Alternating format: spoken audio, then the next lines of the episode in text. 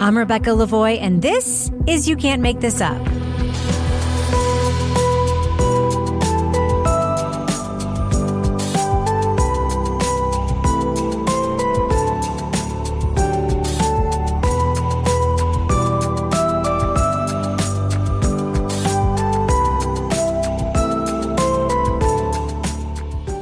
You Can't Make This Up is the podcast where we uncover the true stories behind your favorite Netflix documentaries and films. On today's episode, we take a closer look at the Netflix documentary film, The Devil on Trial. A defense attorney in Connecticut will try to prove his client is not guilty of murder because the 19 year old defendant allegedly said that he was possessed by the devil at the time of the killing. Today, we're talking to director Chris Holt. In 1980, the Glatzel's son David began having convulsions. A pair of self styled ghost hunters declared the eight year old was possessed by the devil. The family turned to the church to help, but something went wrong during the exorcism. His sister's boyfriend challenged Satan to take him on instead. Months later, Arne Cheyenne Johnson was accused of murdering his landlord. The case made headlines when Johnson told the court the devil made him do it including firsthand accounts and audio from the incidents, The Devil on Trial untangles whether the child's fits were the result of demonic possession and how they may have played a role in Johnson's subsequent attack. And if the cause wasn't supernatural, what actually was happening in that house? I'd like to make sure my family's portrayed with the accuracy that it should be. I know some people have fabricated some stories, and I'm not happy with that. So I like to set the record straight.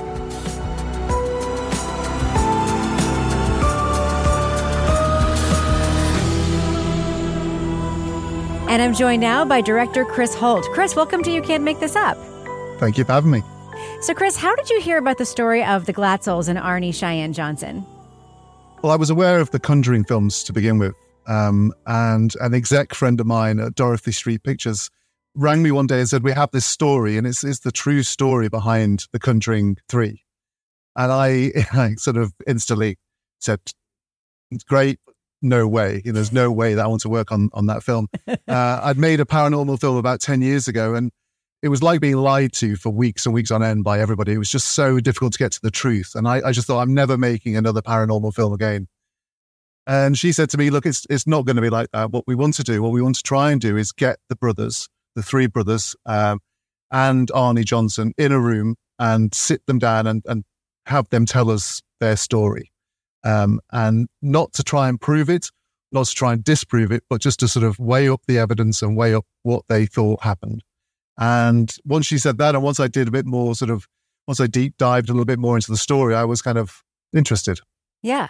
I mean, I think it's pretty fair to say that sometimes people can, what somebody says happened and what really happened can be different, but that doesn't necessarily mean that what someone believes to be true doesn't mean that they are lying about something, right? I mean, it's hard to really yeah. parse that out sometimes, right? Yeah, I, I think you do get people who do tell lies. Um, I think that there are people that tell lies, and I think that the problem is is is that the brothers will be sort of tarred with that brush, really. But I don't think I, I did sit down in front of David and Arnie and um, uh, Alan and Carl and for hours on end. I mean, really hours on end. And their stories never change. You can tell when someone is lying because to be a good liar, you need to have a good memory. Yeah.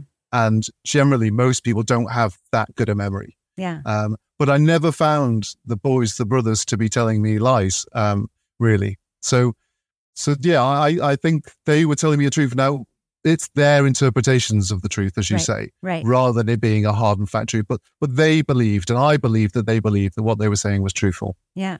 So some of the people in this film say they've never spoken out before about what happened. So why do you think they're coming forward now?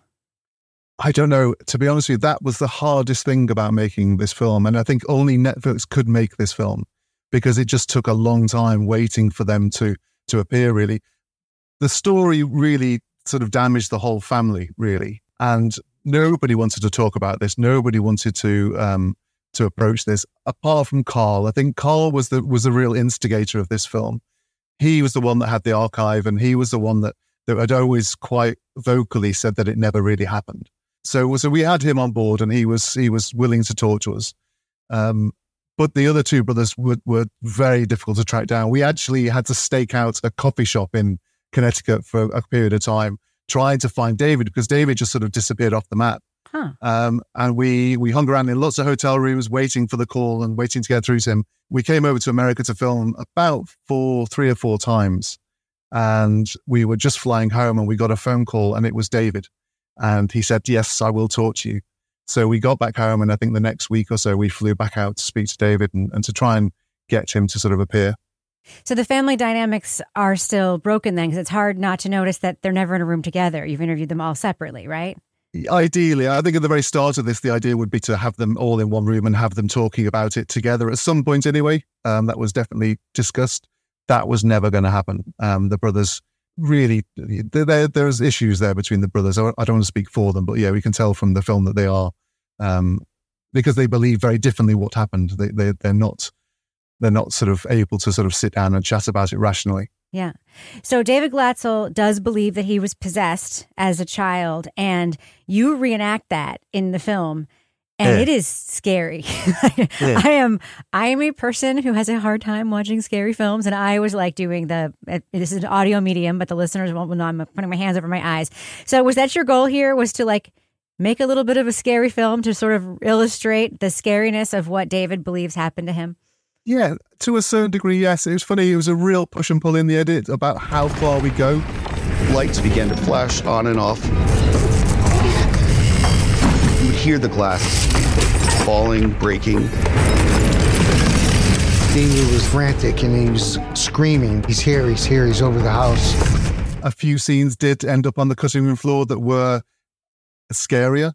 But the problem is when you start showing too much, you sort of come down on the fact that this really did happen and we're sort of saying this really did happen. So it was a real balance, um, you know, and there's a balance that we found in the edit. But when David sat down um, in front of my camera to do the interview, I never had, I didn't have a clue what David was going to say. The first question I asked him was, So, David, tell me, you know, were you possessed by the devil? And he, he turned around and said he was. And we weren't sure if he was going to say that or not. We didn't know which way he was going to, which way he was going to lean, either towards Carl or over towards Alan. Hmm.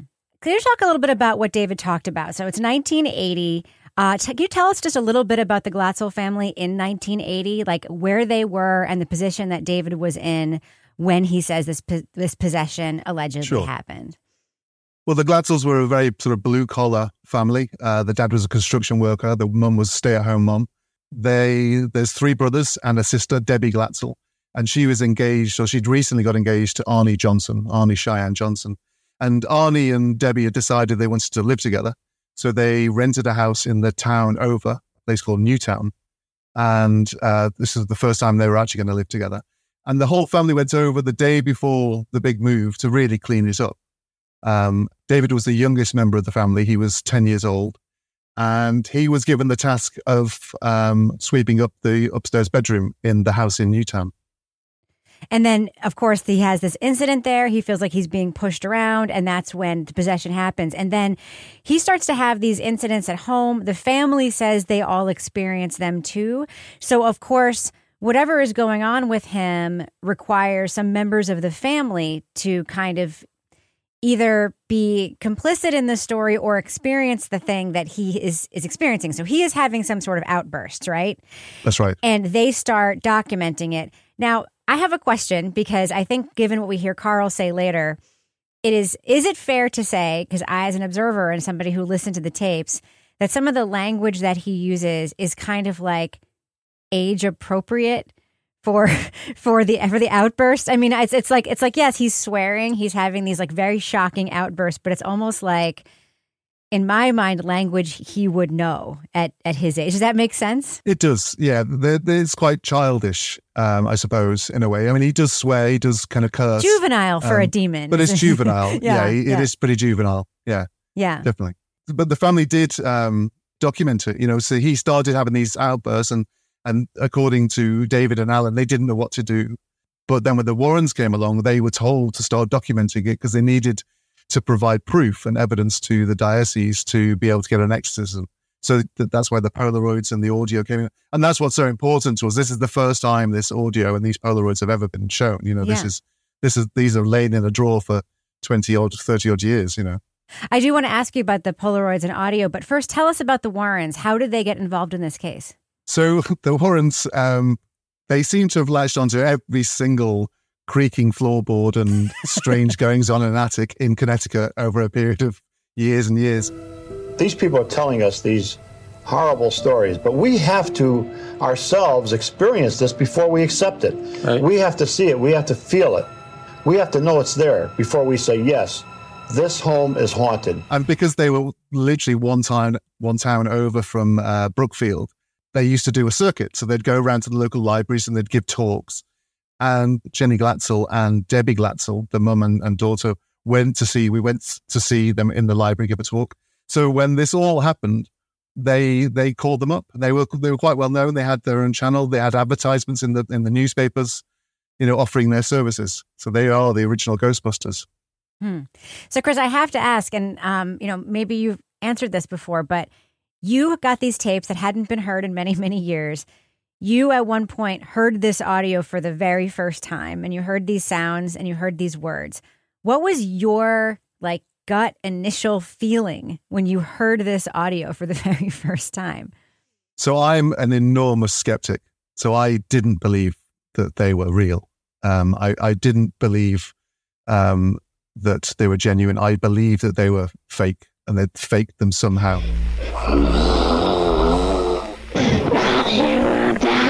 You. Who are you what are you?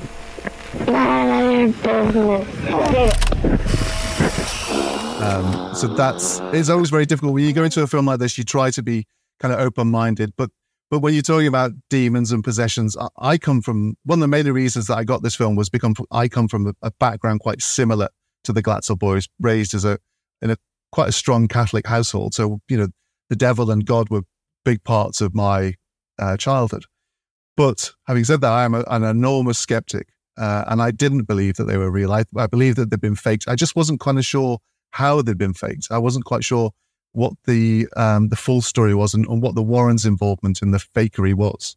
That's what we set out to find out, really. Hmm. So those photos and audio that the Warrens encouraged them to take. Um, so you first saw those. So they were in Carl's possession this whole time. They belonged to Judy Glatzel. Okay. Um, and then when she passed away, um, Carl inherited those photographs and the audio tapes. Okay, so what did you make of those when you first saw them? I, I, I've got to wonder that because the photos are really shocking. They are. There's there's also because they're Polaroids, they have this real quality to them that is you can just tell they haven't been tampered with. Um, they are really shocking, and when you hear the tapes for the first time, there's elements of the tapes that are really shocking, and yeah. and put together, it is quite quite frightening, really. Get out of my sight! Leave this boy around. Here, bring him. I'm trying, guy. I got your arms again. They're saying prayers, our Father, who art in heaven. There's definitely a small child, small boy suffering there in some some shape or form. We're not quite sure. You know, I, I have my beliefs, but um, I don't want to sort of cloud everybody else's judgment. But they are quite shocking. Yeah. I mean the the sound of his voice on the tapes is shocking. Whatever he's going through is shocking. Um, you know, whether or not it's you know product of his environment, something going on that he's being encouraged to do, or something that's actually happening inside of him is shocking. What really struck me was the reaction of his father. His father, we hear, believed that there was something going on with him, that he was you know suffering something uh, something for mental illness initially, right? And he was the doubter in the family. Yeah, him and Carl were were definitely there was two sides to the family. Judy, Debbie, Arnie, and and David really believed, and Alan really believed that something was, was happening. Carl and his dad um, really believed that something was happening. There was a, a mental breakdown of some variety with David. Um, David was tested by a psychiatrist and found to be normal. Uh, there's nothing um, out of the ordinary. He wasn't experiencing schizophrenia.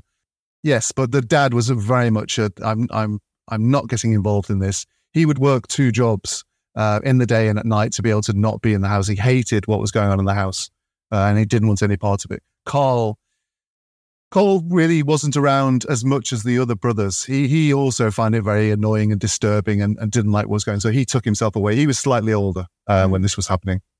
I have to say, the reenactments that you show near the end of the film with Carl's skepticism um, I don't know how you cast this film, but the reenactments are just incredible in this film. I have Thank to you. say, and I'm not like usually like a big reenactment fan, so to speak, Yeah, but yeah. I have to say, like um, they're very effective.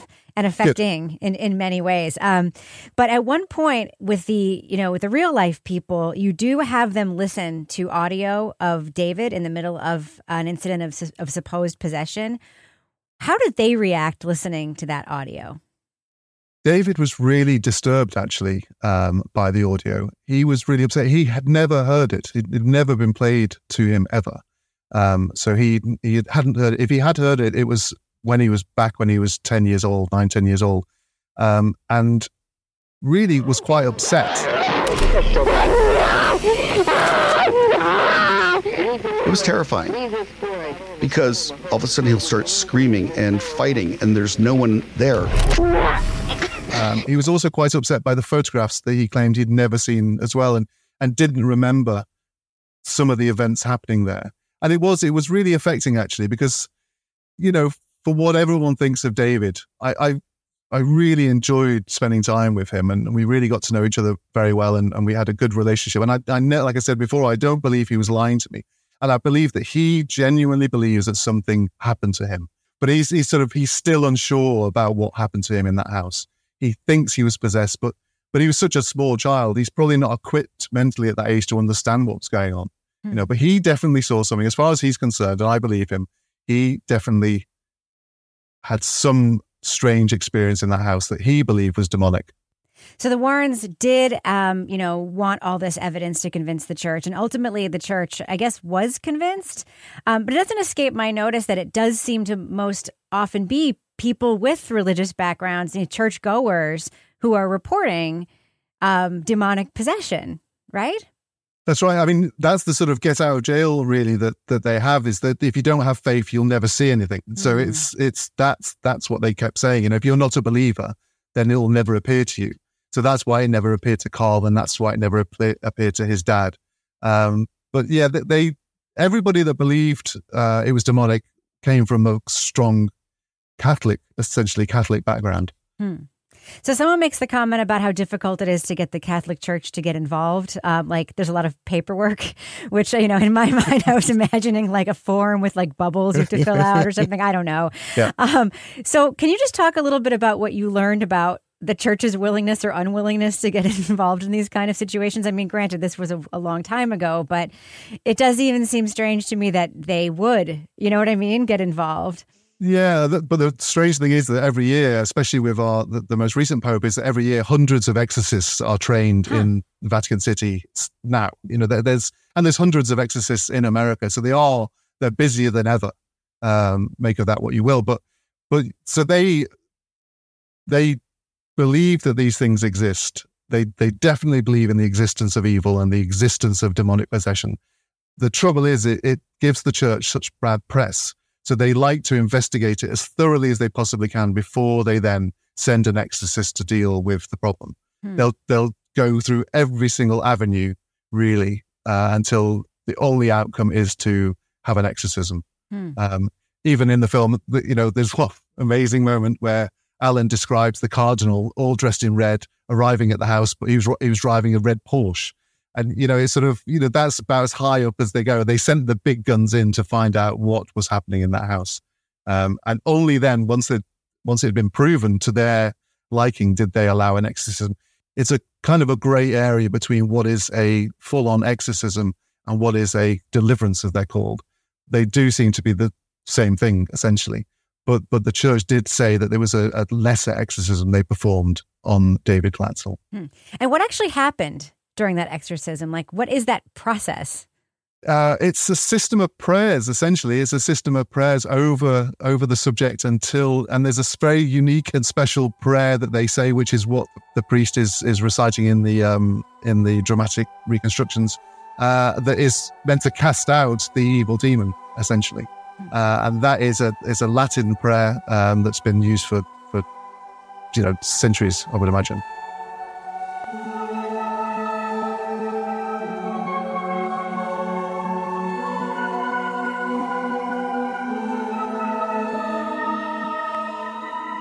So at this point, the focus pulls away from David and onto Debbie's boyfriend, Arne Cheyenne Johnson. What do we know about his background and how he found himself here in the middle of this minor exorcism, you know, happening to David? Well, Arnie's interesting in that he was, um, him and Debbie were very, very close. And he was only the only real male adult in the family home when this was happening. Carl Sr. Had, had decided that he didn't want anything to do with, with what was happening to David. So, he, like I say, he took two jobs and disappeared. Carl Jr. was staying at friend's house, couch surfing, um, really to avoid it. So, Arnie was the kind of the dad figure in the house. And so he felt a real closeness to David and wanted to look after David. And also because his girlfriend at the time or his fiance at the time loved her, her little brother and, and wanted to help him. So, so that's the role that he played. He was the dad in all this.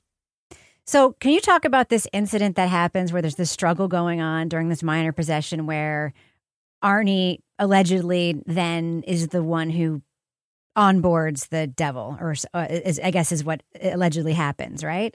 So, during the exorcism or during the lesser exorcism, Arnie became incredibly concerned about David. He said that he turned blue and was choking. And it was at that point that Arnie gripped David and allegedly said, you know, leave the boy alone. Come on, take me on, take me on.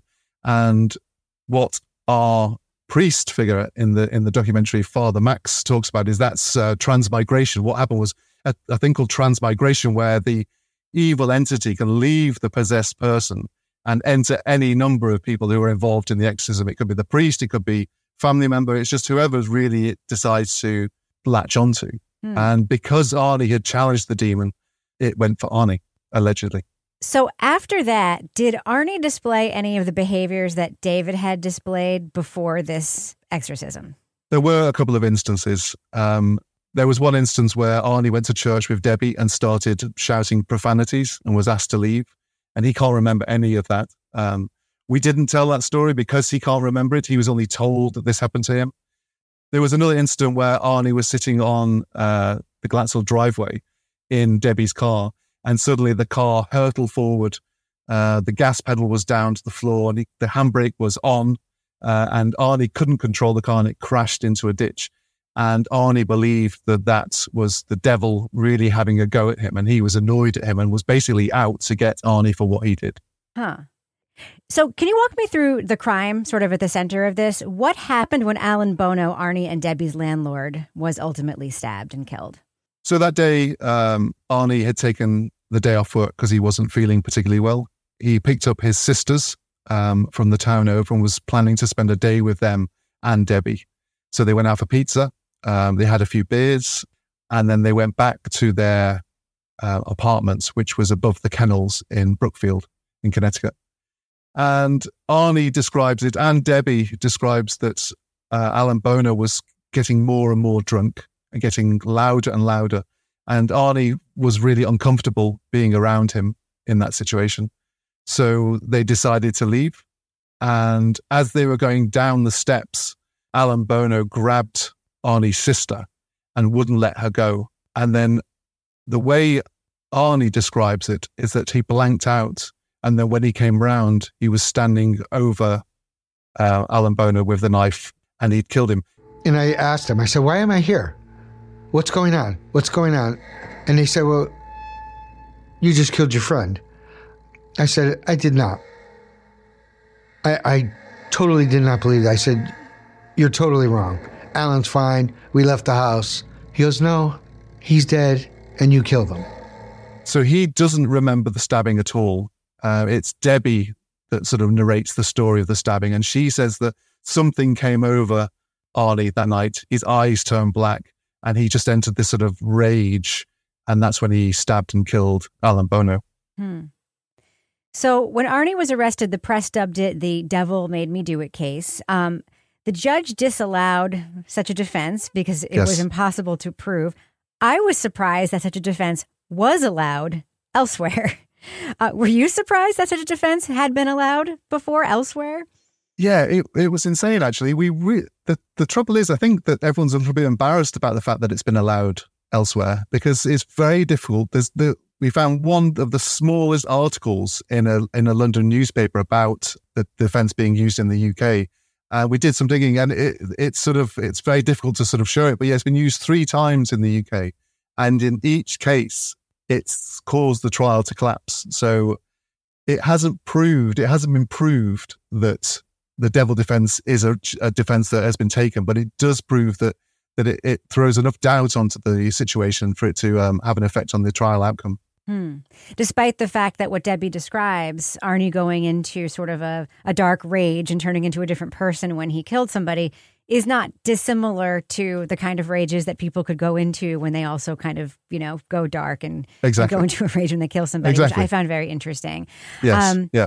So I want to talk about this part in the film where you then pivot and you turn to Carl's perspective, which is so interesting to me as a viewer. He then describes an incident with his father that um, you know sort of reinforced his doubt that David was possessed by the devil. Can you talk a little bit about that? Yeah. So for for days and weeks, every night, pretty much, this the sort of theatre would start where David would start growling. Uh, Debbie would get the, the Polaroid camera and um, Alan would grab the microphone and then they would record and document what was happening. And I think it just really got everyone down, especially Carl Jr. He had to sort of sit and witness this most nights. I think that's why he did take himself off. But this one particular night, uh, he was watching um, watching it play out, and his dad burst into the room and he smacked David across the head and, and pushed him down onto the couch and sofa and said, this has got to stop. You know, this is this is no more. I've had enough. You know, this has got to stop. All of a sudden, my father came out. You don't deserve to live, David. Get up. You hear slap. Get over there and sit down. He goes, now I said to stop. Enough. No more. It's got to stop. And sure enough, the uh, devil sat down and was very quiet. So I'm glad at least he listens to my father. And the interesting thing, and, and Carl does say the story of a smile on his face, you know, the devil did listen to his dad. The devil was scared of Carl Sr. Now, he's a big man, but he's not bigger than the devil. Mm. And David just sat down, and everyone calmed down, and, and, and uh, Carl Sr. went to bed. So it's interesting. it, it is sort of, it, it's very telling, really. Yeah, I mean, Carl's sort of reconstruction of the entire sequence of events is also so interesting to me. It reminds me very much of a like wrongful conviction reconstruction where they talk about how somebody could make a false confession by hearing details and then repeating those details later. He talks about how the Warrens came in and talked in front of David about yeah. what might happen to David, and yeah. that how then David may have absorbed some of that and then uh, reenacted it basically, and then was then probably reinforced to reenact it by people taking photos and so forth. Um, and I was wondering, did do you think Carl made those observations at that age, or is that something he kind of put together later as an adult? Because it was just so astute. I think Carl's had a lot of time to think about what's been going on and what's happened. But I think that he is an intelligent man. He's a really intelligent man, and I think he he figured this out. He knew that this wasn't right. He knew in his heart when he was a young man that these people were lying and they were motivated by fame and money, essentially. Mm.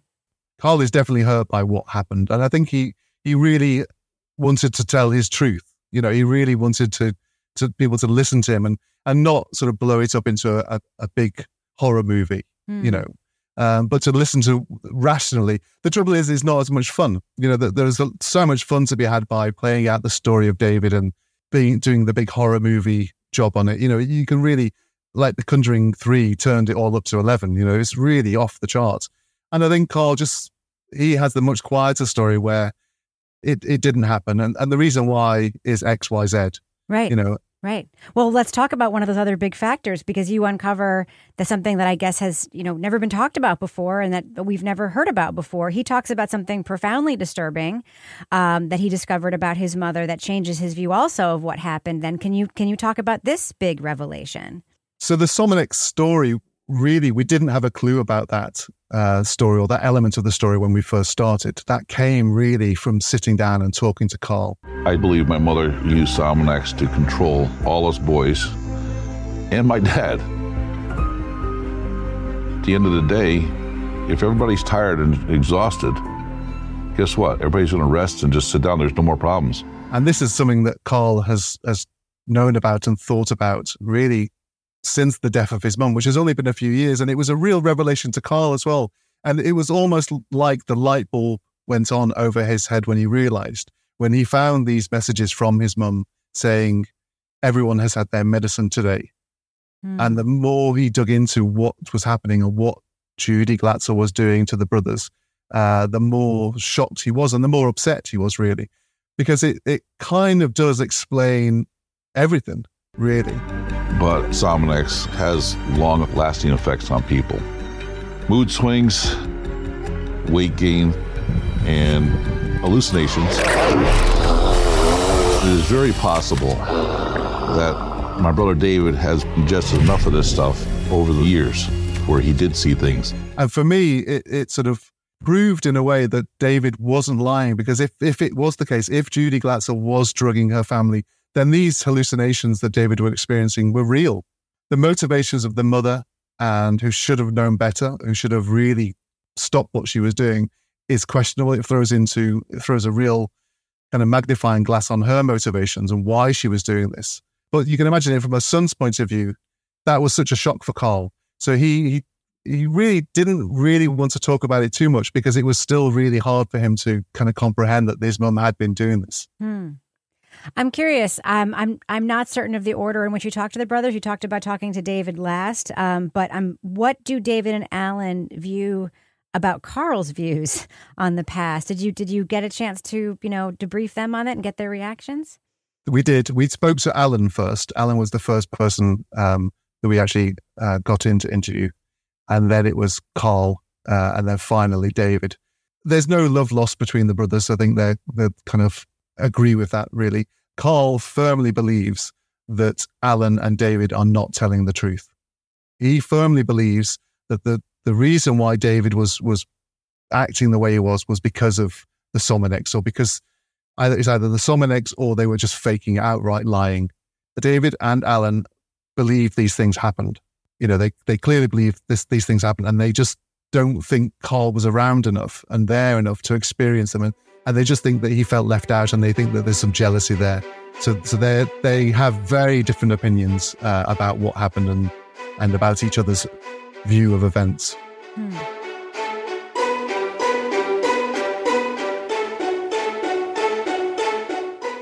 I mean, if we are to believe this theory that Carl has, which you know, of course, we don't we can't know that for certain.